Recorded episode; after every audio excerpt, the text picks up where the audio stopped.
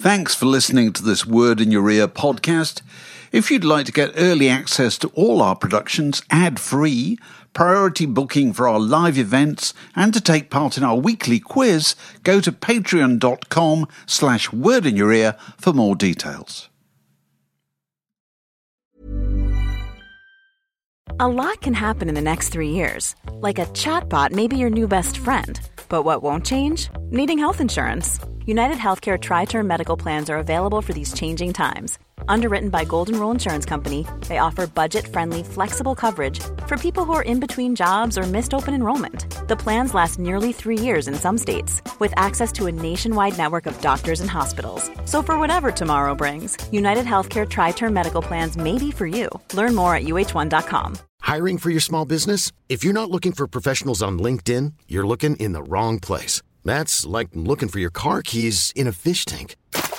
LinkedIn helps you hire professionals you can't find anywhere else, even those who aren't actively searching for a new job but might be open to the perfect role. In a given month, over seventy percent of LinkedIn users don't even visit other leading job sites. So start looking in the right place. With LinkedIn, you can hire professionals like a professional. Post your free job on linkedin.com slash achieve today.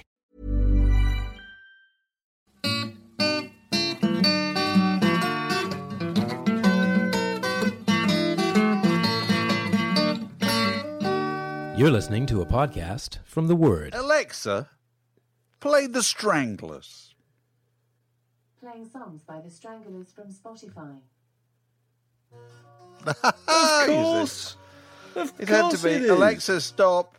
Of course it is. Have I, have I told you the famous story about uh, that Hugh Cornwell told me about Golden Brown? No, go on. I did a thing with Hugh Cornwell a few years ago. And I've always got a theory with bands that when they have...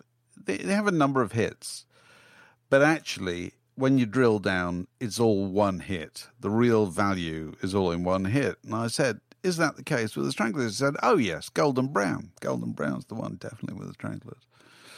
And he said that was developed by um, Dave Greenfield, the organist. Um, we just used to jam uh, sound checks around that little riff. And it, it took ages to develop into a song. And when eventually it did develop into a song and they decided to record it, Jean-Jacques Burnel thought it was so stupid. he would. Oh, well, you know, you've told me this, yeah. He, he didn't appear he on it or so, didn't play on it, did he? He, he, he wouldn't play on it, which, you know, I just think is amazing. What other branch of entertainment are you allowed to say, I don't like this, I'll just go sit aside? But anyway... Wouldn't play on it, um, and of course it turned out to be their biggest hit, and, uh, and, and apparently he's still credited on it, and still well as a compositional credit. It. Well, whoever it's credited to is apparently spread across the band, and so he's uh, trousering know, so on, a kind derives, of, on a daily basis a great big well, fat I, check for for something well, he uh, never actually participated in. That's brilliant, yeah, isn't it? Well, nice work. it's. It's a nice work if you can get it. If it's the, it's the only it's the only game in the world where you can do that, it seems to be. Okay, I've got to, what else do you want to ask Alexa to play? Uh, well, we've had the well, uh, should we try Beyonce? I mean, we could. Beyonce, just for okay. the hell of it, just be a little bit modern. Is it irreplaceable? Is it? I only know a few Beyonce hits. Presumably, it's Crazy in Love, or is it? Check I would have gone. Crazy I, in Love. I would have gone with Crazy in Love, yeah. Surely. Okay, Alexa, play Beyonce. Playing songs by Beyoncé from Spotify. Oh, no, no, no, See, no, that no, doesn't no, sound no. like Crazy in Love to me. It's not. Speaking as Alexa, the world's greatest stop. Beyoncé expert. No, I tell you what that is. That's that's called Halo. Oh, okay. Well, um, Alexa's got it very wrong there. Cra- yeah, Bless her no, cotton yeah. socks. Well, we'll try it. We'll try, try on one more. Go on, the Allman Brothers. If, she, she, if we said if we said the Allman Brothers, it'd have to be Jessica, wouldn't it? Surely, it would be Jessica. It would be Rambling Man. It would be Trouble. Oh. It'd be Statesboro Blues or, or Blues. Or could we just shout Whipping Post, Dave, for old time's sake? I Remember think the Alexa old gag? People, be, at, people at uh, gigs. Alexa would have to be a, be, a, be a bit hardcore before she'd no, reach for Whipping Post. Probably Jessica. Go on. Okay. Alexa, play the Allman Brothers Band. Playing songs by the Allman Brothers Band from Spotify. Oh, you're right. Here we go. It's Rambling Man. Well, that's extraordinary. See, I'm impressed that she's even Alexa, heard of it. Thank you. You've delighted us long enough. Thank you. Sorry, I'm not sure. Oh. Did she think you were asking for a song called You've Delighted Us Long Enough? What was her confusion? Probably, wasn't it? Yes. Alexa's still furiously looking for Alexa, leave it, which we asked her for That's last right. week. Yeah, walk away. Alexa, it's not worth it. Yeah, it's not worth it. Oh God. I, I think I've been um, I've been thinking about we ought to hand out lockdown awards for those musicians who are doing doing the most to entertain us. Oh well, in which case each... that's a good idea. In which case we should give that award immediately to the, to the couple that you and I've been talking about and sending each other links about, which of course the mighty Robert Fripp and Toyah. I don't know if anyone listening has been explained. It's to fantastic. People. You know, to, to backtrack very slightly, I remember being on Q magazine in nineteen eighty-six when um, the uh, you know It's a Mystery making flamboyant pop songstress Sawyer. Sawyer? Toyah? Sawyer?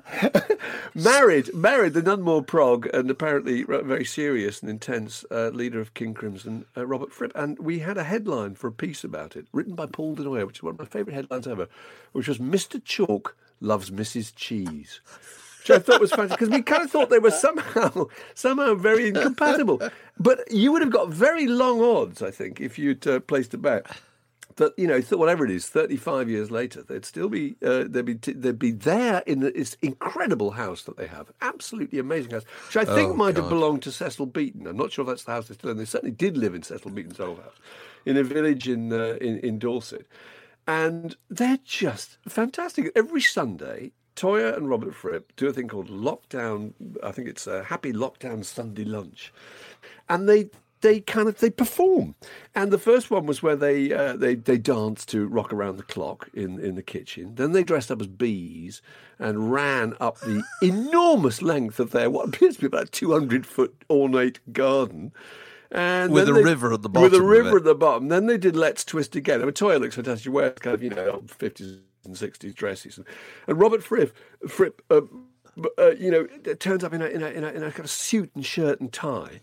And the last, then they did a tango where they kind of exchanged roses mouth to mouth. Then they did the last one. They did was Swan Lake, where you see Robert Fripp. This is the man who gave us twenty-first Century Schizoid Man, dressed in a tutu, dancing with Toyah on the lawn of their house with with uh, little um, um, unicorns in the background.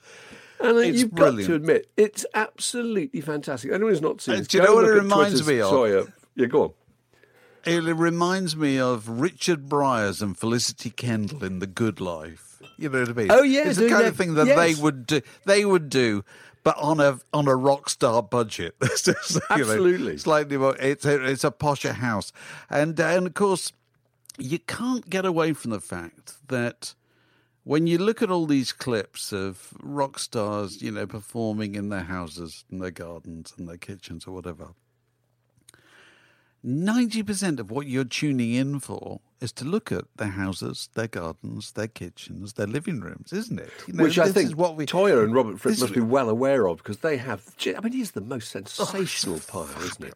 It looks kind of... I don't envy I don't envy a lot of rock star piles, but that one I look at and oh, think, my Lord. God, it mean, I used to live in the When in they that when place. they run dressed as bees up the length of their garden, by the time they get to the top, they're exhausted, because they... It, they It's it's a marathon, isn't it? It's absolutely oh, it's fantastic. You know, they've won. Anyway, and Robert yeah, Fripp yeah. has, has won rock and roll, you were saying the other day. And I think that's right. He has. He's really, won. He's know, won. He made a lot of money, and he's he's just had a, he's, had a great life. He's done what he wanted to do. On his own and terms, yeah. And he's been really successful at it. And, you know, he's brilliant. Hats off to him. It's brilliant. I, I just throw, throw this in a, a further kind of runner-up on the lockdown award. I was only looking at it this morning that Cat Stevens... is um, is regularly, you know, playing and putting stuff on YouTube. And, and there was just him doing The Wind, which is an old song of his. I've seen that. And he he just sang it absolutely beautifully. Well, he sings God, it really faithfully, good. doesn't he? He hasn't tried to change it. He hasn't tried to improve it or alter it and modify it. He just does it as you remember it. And really, and as if he's never lost affection for it, which is fantastic. Oh, he's wonderful. He's brilliant. I... And uh, and uh, but I couldn't help thinking I wanted to know where he was doing it, because he's in a he's in a kind of what looks like a, a kitchen on yeah. a Mediterranean island. Or That's something. right, with a very nice. Well, he's got the back garden. door That's open, right, yeah. you know. I mean, it may not be on a Mediterranean island. It may, I don't know, it could be, could be absolutely anywhere. But you can't help speculating when you look, when you look at this stuff, you know, uh, where they're where they're broadcasting from is a you huge part know. of the value. I interviewed yeah, yeah. him. I remember in the in the mid nineties uh, at the, one of the extraordinary interviews I've ever done at the, at the mosque in Regent's Park. And we had to take a break in the middle, and uh, I had to take my shoes off. And he then, uh, you know, then uh, prayed uh, to Mecca, you know, for a quarter of an hour. And then we went back to talking about uh, early days supporting David Bowie. Very, very strange indeed. There's bits of correspondence I had to just catch up with um, from listeners or people who either posted stuff on their Word podcast site or wherever. And uh, I don't know if I mentioned this before. This is from a while ago when we were talking about Two Virgins and, uh, you know, John Lennon and Yoko Ono. Oh, yeah, we yeah. said there were certain records you'd have to be in lockdown for a very, very long time before you listened to, and that was one of them. Well, Alan Knight got in touch and said, on the back of this episode, he listened to Two Virgins all the way through his first experience with the album. First impressions are that it lacks some of the carefree exuberance of Please Please Me. Unsurprisingly, unsurprisingly, the best bits when Yoko is not singing. What a master of the understatement. Oh, God. It is the most avant-garde lunacy. That's, that's, that's brilliant. Well, you know, what patience the man has to have even, you know, even entertained the idea of uh, sitting through it. Incredible. Yeah, and I've got, I've got uh, further, we were talking about Pink Floyd, actually, in the, in the last one. Paul Thompson says, on the subject of Pink Floyd and their investments, Nick Mason is doing okay. In nineteen seventy-seven, this is really interesting, he spent thirty-five grand of his royalties on a nineteen sixty-two Ferrari two fifty G T O, which I imagine would have been considered insane by most people at the time. He still what, owns it. What would it be worth now? Well, according to Paul Thompson, thirty million pounds. So, you know, that's it. We were pro- we probably seen that car, Mark, because we went to... Um, We went to his daughter's we wedding. We went to Nick Mason's daughter's wedding. Um, oh, that was fantastic. And outside it? the house, they had all these fabulous cars on the gravel drive. Fab- fabulous which cars. Which kind of meant, meant very a... lo- little to us. Yeah. And an old biplane kind of buzzed the church. Do you remember? With streamers. Yes. Off, uh, the wings. Yeah. That was yeah. absolutely incredible. He's done all right. Because so, not only has he indulged in his great, uh, great love, which is old vintage cars, but he's formed a very, very successful company where he rents them out for use in films. So uh, I suppose you, know, you would. He's he's doing fine, isn't he? God bless him. And Barry Kelly, further to the Roger Waters thing, he says, I saw one of those poorly attended Radio Chaos shows in eighty-seven, and uh, and there weren't a lot of people there. But for later tours, Roger Waters has built up his name recognition enormously, mostly by performing The Wall in arenas and putting his own name in that scrawly Pink Floyd font. I didn't know that. That was like a, a scrawly Pink Floyd font invented by Gerald Scarfe, wasn't it? I think, I think it, it was. was. It was. Can I mention so, Giles Fraser, who wrote in? Did you see his fantastic oh, uh, email about his, what he called his gigiography? Oh, yes. Giles Fraser, yes. One of our listeners. Yeah, he said um, he'd written, he made a record of every single gig he'd ever been to. And... Uh, Uh, since nineteen seventy-seven, I think. The first one he went to was Golden Earring in nineteen seventy-seven at the Rainbow. And he's put a little comment uh, by each one. And also re- it records the person he went with, mostly a bloke called Egg. And then it changes later to, I think, a wife, and then eventually, I think, children. But I thought it was just so funny, his comments. One of, one of these gigs, actually, I went to myself. Thin Lizzy at the Hammersmith Odeon in nineteen seventy-eight. I remember that really well. He says, one of the best. But some of the comments are brilliant. Noel Gallagher in two thousand eighteen, terrible. All his songs sound the same. Tears for Fears in two thousand nineteen. His, his only comment was, they hate each other. Adele, such swearing. And uh, Costello, uh, had his spinning wheel. I like him less now. I thought that was pretty brilliant. But isn't that great to have kept a record I'm of everything you've been to? I'm looking at one where he went to see, he went to see Orange Juice at Oxford Scamps. Scamps oh, right. was obviously a popular venue. And his comment is quite drugged up. Now, I don't know if that applied to is that Orange him Juice or, or, is that, or, or yeah. him. Him and egg. Him and egg. That's all. Him and egg. Yeah. Yeah. I've also got to mention this. We've had something from John Med, and it's quite interesting. It's a link to a very good American podcast, which answers kind of listeners' queries. You know, listeners set it quests to find things. And this is just quite interesting because it's called The Case of the Missing Hit. I'll put a link to this on the, on the show notes. Um, because it all starts with a guy who, who, who heard a record twenty years ago and it just won't leave his mind. And he can't find out what it is, you know, which you would have thought would be perfectly possible nowadays. But no, he's tried absolutely every way and he can't think what it is. Well, he so can remember bits of the lyric and everything. Yes, he, he can sing whole bits of it and so forth. It was a kind of, some kind of regional yeah. hit. But the reason I mention it, you know, is people can go away and lef- listen to it. You know, it's, it's very good. But, you know, that used to be a kind of fact of life, didn't it? Being able to half remember records that you couldn't fully recall because you didn't have the tools to go and find them. You know, when I used to work in a record shop in the mid-seventies... Oh, people would always come in and start humming songs common, to you, they? Yeah, they quite come in common for people to come in, you know, say... Oh, what's the song that goes like this? Yeah. Goes like this, or just tell you one line of it, or whatever.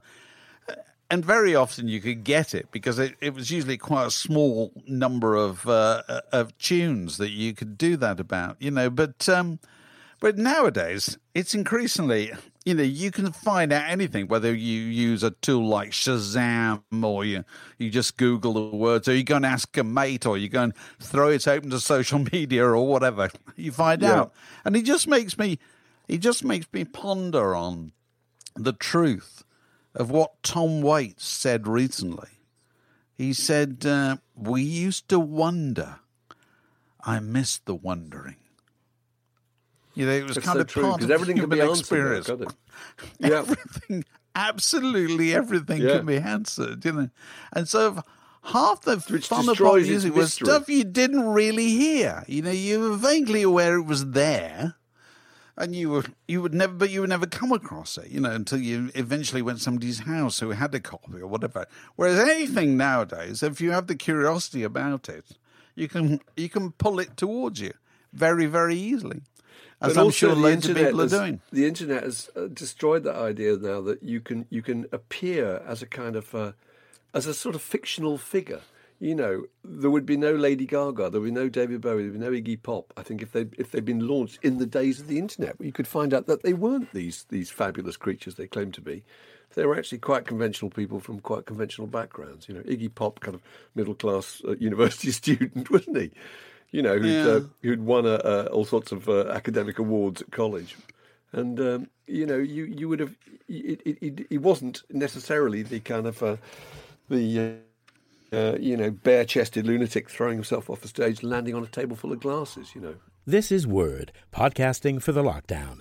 We're not going on a summer holiday. I've been digging around and looking at some old magazines and stuff I've got in the, in the attic. And one I found, which is amazing, is actually an edition of Word magazine, which came out in January two thousand four. Really interesting, because do you remember this? We were we were obsessed with the arrival of the iPod.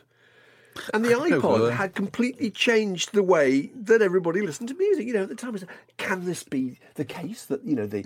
The album is no longer really going to exist and people won't listen to just collections of songs like that. They'll just pick the song they want and listen in kind of compilation form. And we did this little interview, and it's really interesting. There's a guy called Bill Flanagan, who's an old mate of ours, who was the um, musical director of, of, uh, of M T V and V H one in America, wasn't he? And uh, he says his prediction is the single song was the dominant unit in music sales, sheet music as well as records, from the beginning of the industry until well into the sixties. It will be the case again. And Nick Hornby, we're talking about record shops, says, no, it says, I expect record shops will disappear very soon. There may be a niche for smaller shops.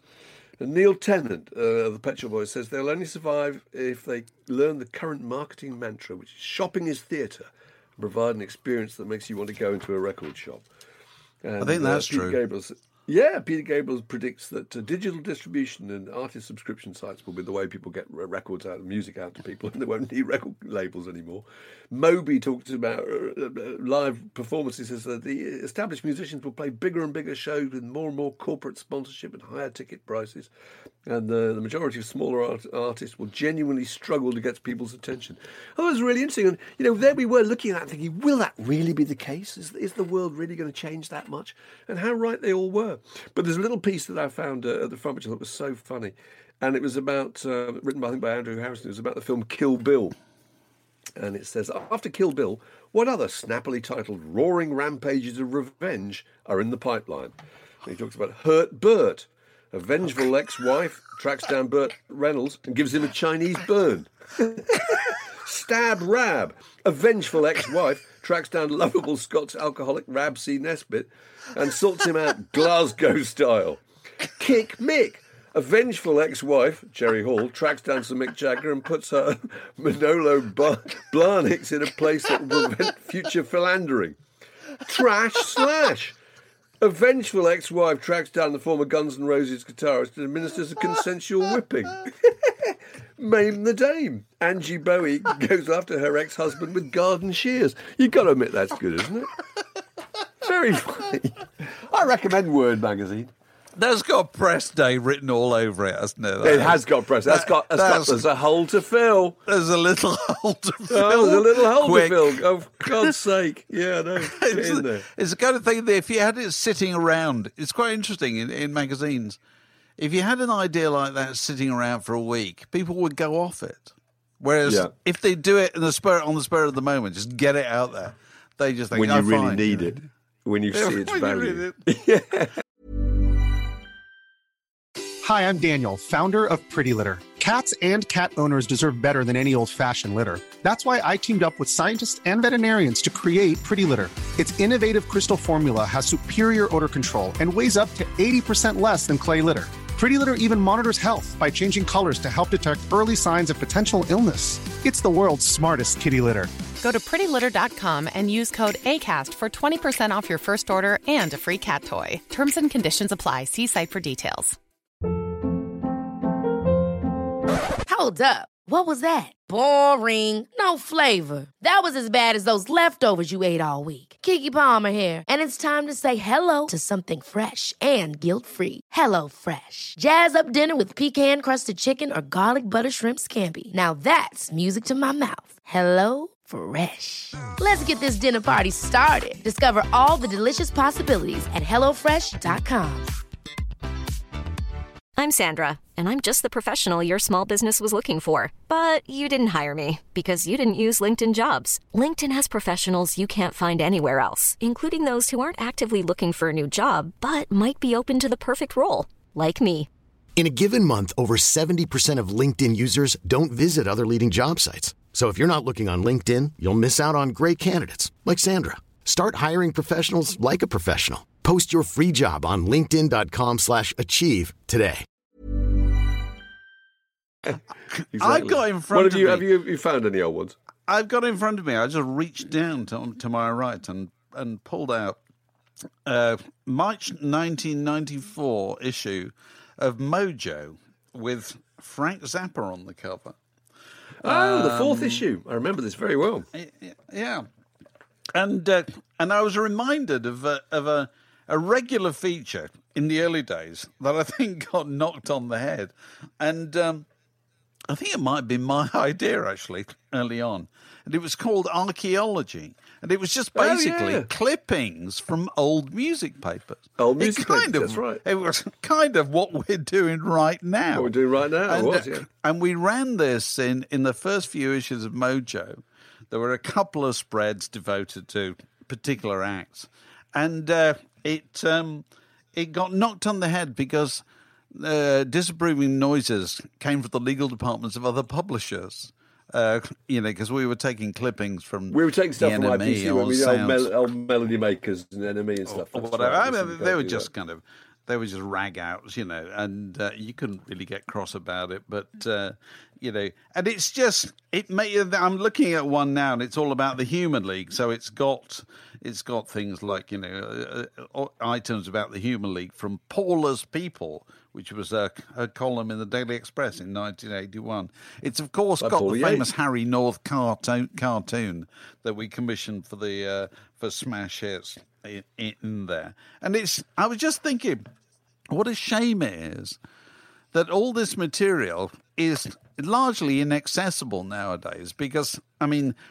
The publishers, I mean, most of these papers, particularly I talk about the music papers, they've closed. And uh, in most cases, you know, the kind of rights of, the, of those titles have been sold on to other publishers who, who probably don't have any interest in them at all. And, uh, you know, readers and listeners are probably wondering why they can't access all these old things, because wouldn't you love to be able to go through an old copy of The Enemy from nineteen eighty-two or nineteen seventy-two or whenever, whenever is your favourite time? Well, you know, there have been people in the industry who've thought for years, yes, it would be really nice to be able to do that, but every time anybody comes up with a, a plan to do something about it, they come up against the same problem, which is if somebody's copyright going to claim their copyright on their one little picture down in the bottom right of that, you know, reproduction of this feature about Tim Buckley or whatever, it's simply not going to be worth the trouble. It's not going to be and worth so, the trouble to go out and scan it.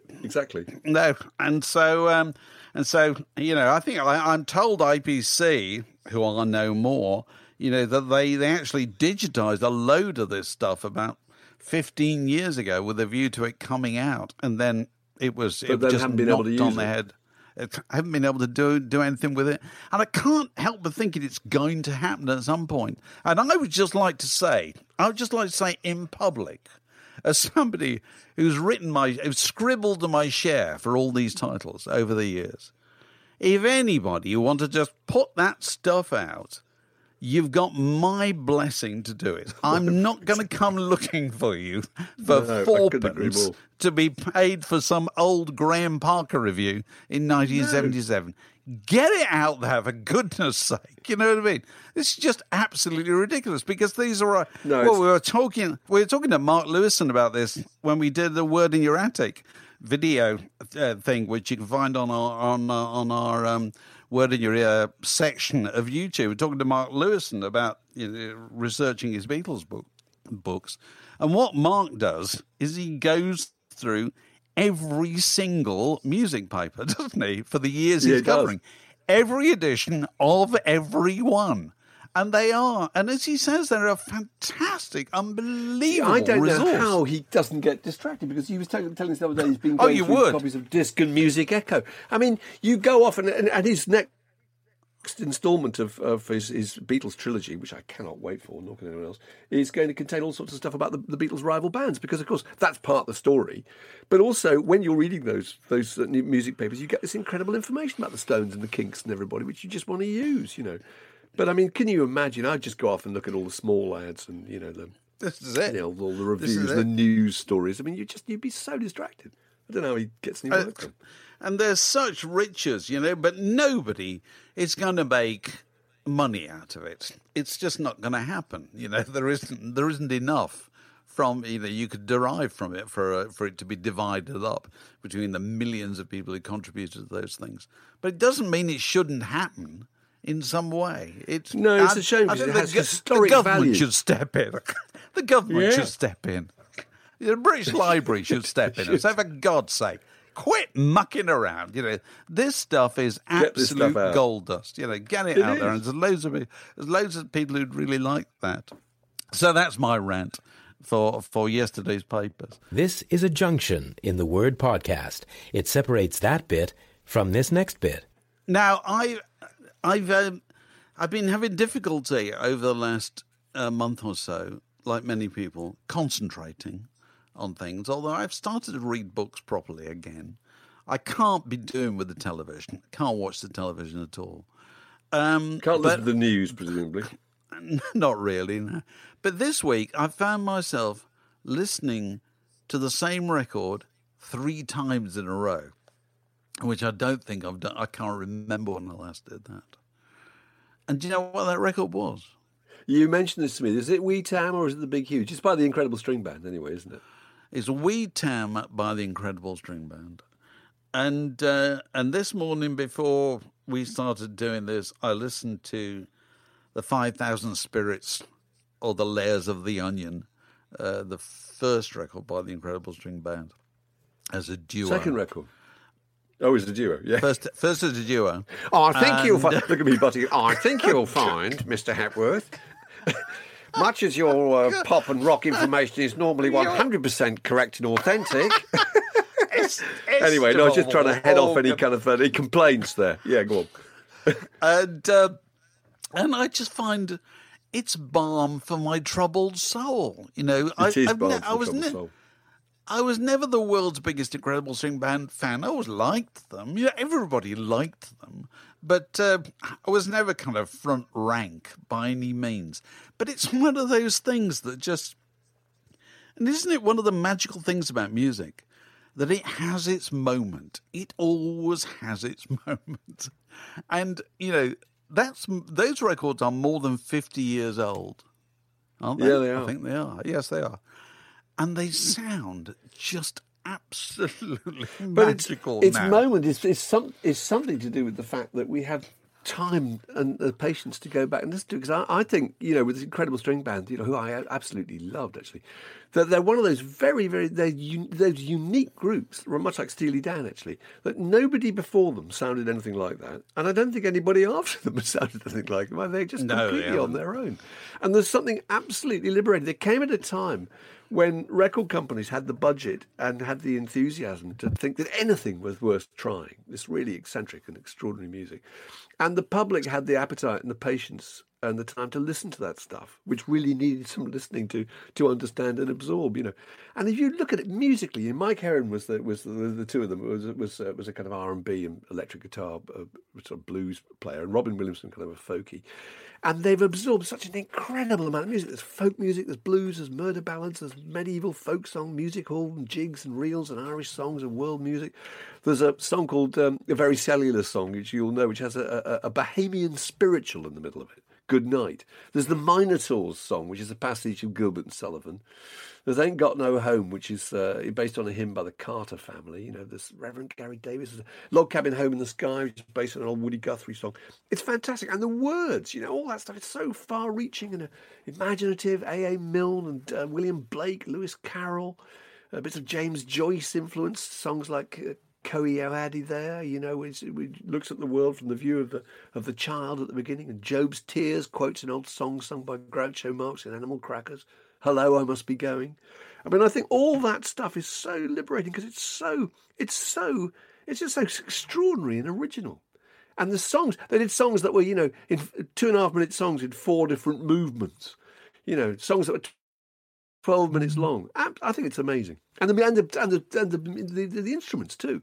Bowed Gimbri, finger cymbals, hammered dulcimer, harpsichords, sitars, flutes. I mean, it's just, there's nothing like it. And somehow it works right now, doesn't it? It just works. You know, we got the time to, and it's it's it's the ultimate excla- ultimate escape. The Word Podcast, one of the few things you really need in life. It's coming up for fifty years since the release of what people still say is the greatest live rock and roll record, which is, of course, I've got a copy in front of me. Um, it's it's uh, in in, uh, in a kind of would-be bootleg cover, as was very fashionable at the time, and it's got a stamp on the inside of this this cover that says "Pop in, twenty High Road, South Woodford, East eighteen. It's even got the phone number in there. Brilliant. And, and alongside the record, it's got a load of kind of early contracts and, and flyers and all sorts of stuff pertaining to The Who, because it is, of course, The Who's Live at Leeds, which came out fifty years came ago. Out May almost fifty. fifty years ago, isn't it? That's right, yeah. Almost fifty years ago. Fantastic. And then... Uh, Do you do you concur with the widely held view, Mister Ellen? He says, "All right, put his hands people. on his lapels." They're all that right is the greatest live recording. But there's um, well, there's you you you've uncovered all sorts of uh, interesting uh, pop facts about it, haven't you? Because you know, one of which is that is that about the audience, that there is that the most explosive live show imaginable. And pictures now reveal that the audience were sitting down. They were sitting down. It looks like less like a rock and roll gig than like a seminar is what it looks like. It took place in, it, as all gigs at Leeds University took place in those days, in the refectory. Um, so it was kind of standard parquet-floored, you know, municipal academic architecture, a low stage. And, uh, you know, people, it, it, this, it, certainly if they were near the stage, they sat down in order to let the people f- further back be able to see over them. And it's astonishing to look at these pictures because anything less kind of, um, you know, redolent of rock and roll abandon would be hard to hard to imagine, you know. And it, It's it's even borne out by the recording, because the interesting thing about the recording is that it, it's brilliant of the band, but it has no sense of the acoustics of the room. You know, nowadays you listen to a live recording and, and they're effectively recreations in the studio of the live experience, you know. So they, they yeah. put in as much atmos as they possibly can. You know, they want to hear the audience. They want to hear the whooping and the screaming and so forth. Yeah, yeah. On Live at Leeds, you don't hear any of that at all. There's no interjections. There's nobody nobody in the audience shouting whipping posts or anything like that, you know.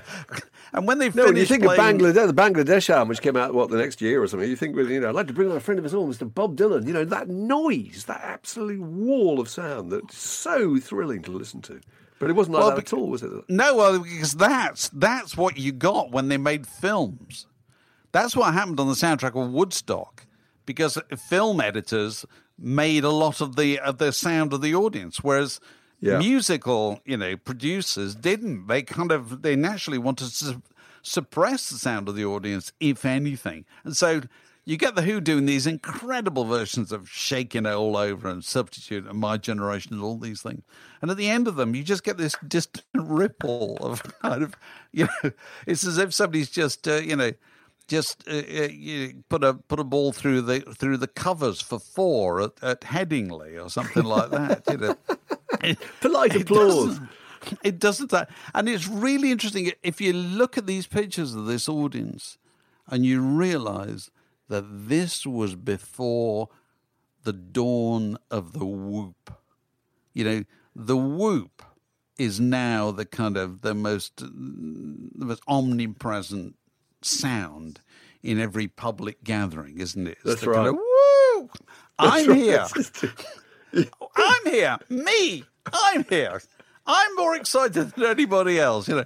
I'm and here and I want was, to be, I want to appear on the live album. And it was completely unknown back in the days of, you know, when the Who made that record.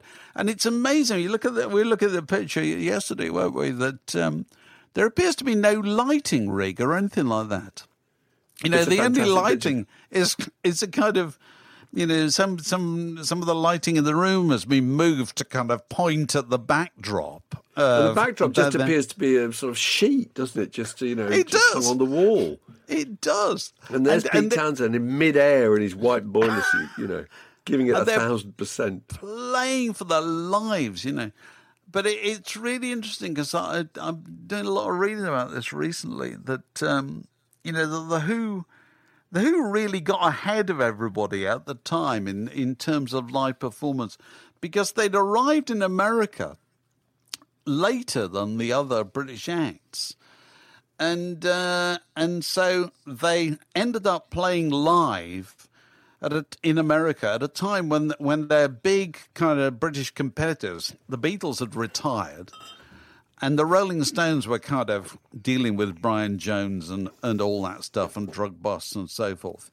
Whereas the Who were out there learning how to play and learning how to play in a really in a really different way, in a different context. And they and Pete Townsend talked about this a lot. He says that the Who learned how to play in what he called the electric ballroom. And the Electric Ballroom was best exemplified by the Fillmore's East and West, which were the two theatres run by Bill Graham. And Bill Graham was the guy who'd come out of kind of French theatre, alternative theatre. He was the theatre person, really, and had got into promoting rock and roll gigs. And Bill Graham, like most promoters, he wanted to make money. Of course he wanted to make money. But he also, to be fair to Bill Graham, he wanted to, people to have a good night. He wanted to be a special show. And so yeah. at the Fillmore, you could be guaranteed that the sound would be good, the lighting would be good, and the ambience would be good, and the audience would be sympathetic, which didn't apply to most gigs, you know. Most gigs were like, and in Britain, you didn't have anything like that. In Britain, you had the universities. And the universities were ne- never felt like rock and roll gigs, really, you know, because they were they were halls with parquet floors, you know, where people had been yeah. doing their finals the day before. You know, you, you couldn't change their ambience in that way. Whereas the Fillmore, but also the Who had was, got the right had that, and they got the right amount of equipment, hadn't they? Because because Cream are the ones who really suffered. Because Cream, because you know Who had just disbanded by then, hadn't they? But they were they were touring these bigger and bigger halls, but with tiny, tiny amounts of equipment.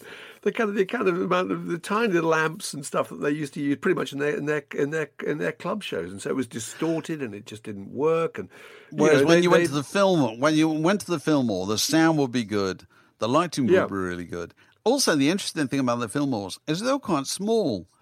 They were official capacity eight hundred people, which is really small.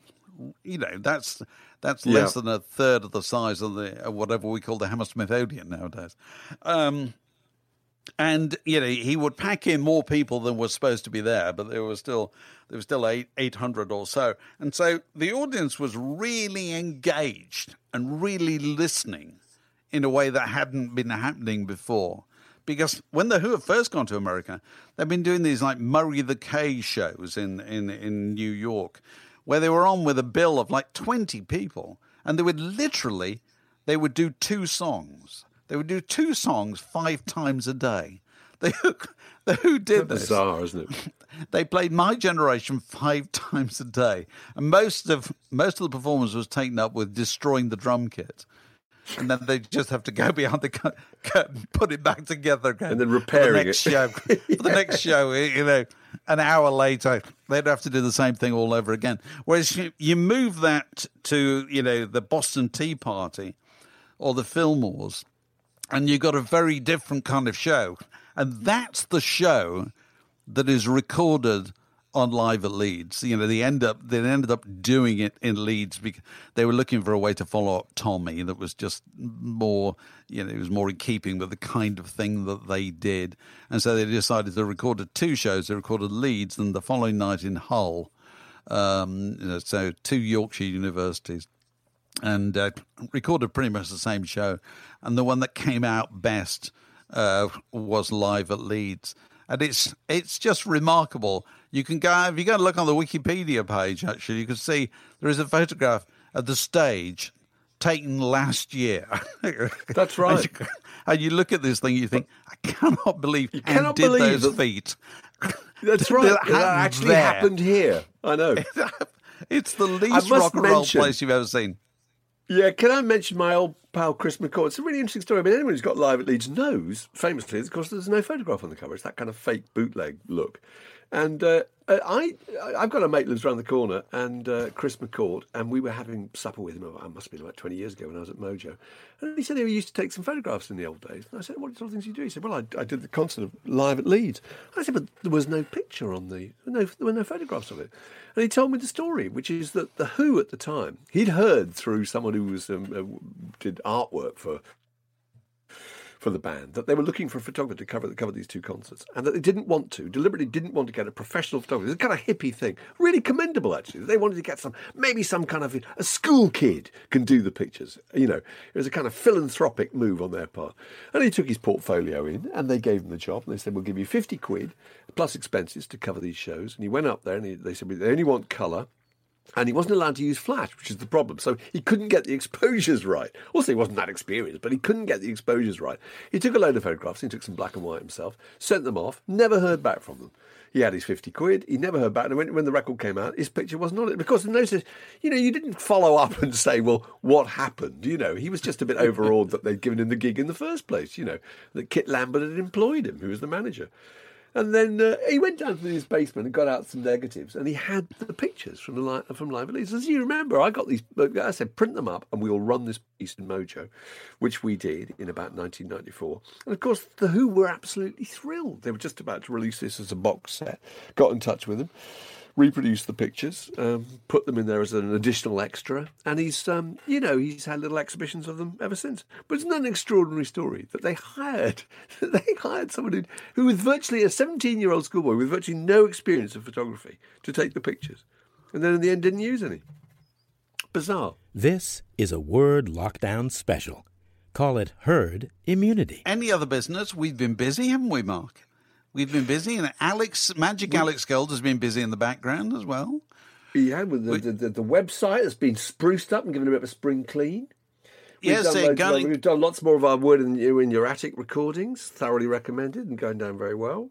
If you haven't seen the Word in Your Attics, go to go on YouTube, just look up Word in Your Ear, uh, and you should see it, all that stuff that we've done there. Although we'll put a, we'll put a link under underneath this as well, and. Uh, We've we've also put a toe in the water of of a regular quiz, haven't we, Mark? We tried that last Saturday with we our with our Patreon supporters, Saturday. And we'll do another, another one. Another one upcoming. Saturday. Yeah, yeah, a lot of fun. Def- it's hilarious. And it, and if you you know if you don't feel that you want to compete but you'd like to look, you can still you're very free to do that. There are seats at the back available for non-participants. Not a problem at all. And so you know. Usual thing, you know, please like, please favorite, please subscribe. All these things make, you know, it's just a couple of clicks and it makes a lot of difference to us. Uh, and also, we'll put the link here as to, as to how you can be, become one of our Patreons, who are increasingly legion, aren't they, Mark? They're growing growing apace, and we're delighted to see them. They are, and we're immensely indebted to them. And we feel we should, and we do, in fact, every time mention them by name. The new ones, yeah, the new ones. So, shall we start running down the roll of honour for our new Patreons this week? Shall we start, Mark? Would you like to go first? We shall, we shall. And let, let joy be, once again, unconfined for the great Kevin Walsh. And let the sky be black with hats to recognise the contributions of Doug Grant. Doubles all round, people. It's Colin Cunningham. And we wouldn't be where we are today without Andrew Newbury. Thumbs will remain permanently aloft at the mere mention of the Armchair Adventurers. And who who could forget the contribution of Jonathan Whitney? And putting a spring in our step, it's the inimitable Paul Thompson. Zebra Kid, Horace Batchelor, and Ian Stewart. Corky O'Reilly, it's Dave Bowler. Uh, one of our, our most valued patrons, Tim Ward. And uh, Lord Love a Duck, it's Philippa Lang. Yes, his name goes up in lights, Gavin Adam. The generously cash dispensing James Morris. You must be made of money, Grant Hobson. The one, the only, the sensational Tim Rolls. And never far away, Alex Calder. Please welcome and, uh, and uh, greet with deafening applause the sensational Keith Blackwell. And once more, the act you've known for all these years, Daniel Noble. Your pal. Our pal. In fact, indeed, my old pal, genuinely, Elise Hibbert. God bless you, madam. That just goes to show that Mark Allen doesn't read these lists until he reads them out. Mike Jardine. Raising once again the sum of human happiness. Gordon Robertson. Popping champagne corks for Colin. Colin with no other name, just Colin, isn't it? Just yeah, straight yeah. Colin, straight Colin. Yeah. All the way from Memphis, Tennessee, possibly Mark Poole. The godfather of soul, Ivan Moran. Make mine a large one, Paul Goffin. The hardest working man in show business, Peter Stevenson. Intense and deafening applause, please, for David Miles. And no less for Andrew Boland. Sky black with chapeau. Once again, it's Michael Luce. We've had the black in... with chapeau, haven't we? We've done that we one. Have, but don't worry, don't worry. We're immensely grateful for the contributions of Giles Fraser. We'd be lost without Robert Dunstan. And where would we be without Andrew?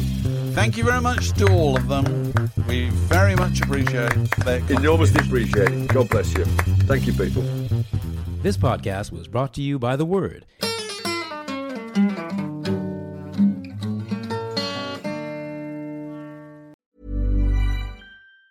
Planning for your next trip? Elevate your travel style with Quince. Quince has all the jet-setting essentials you'll want for your next getaway, like European linen, premium luggage options, buttery soft Italian leather bags, and so much more. And it's all priced at fifty to eighty percent less than similar brands. Plus, Quince only works with factories that use safe and ethical manufacturing practices. Pack your bags with high-quality essentials you'll be wearing for vacations to come with Quince. Go to quince.com slash trip for free shipping and three sixty-five day returns.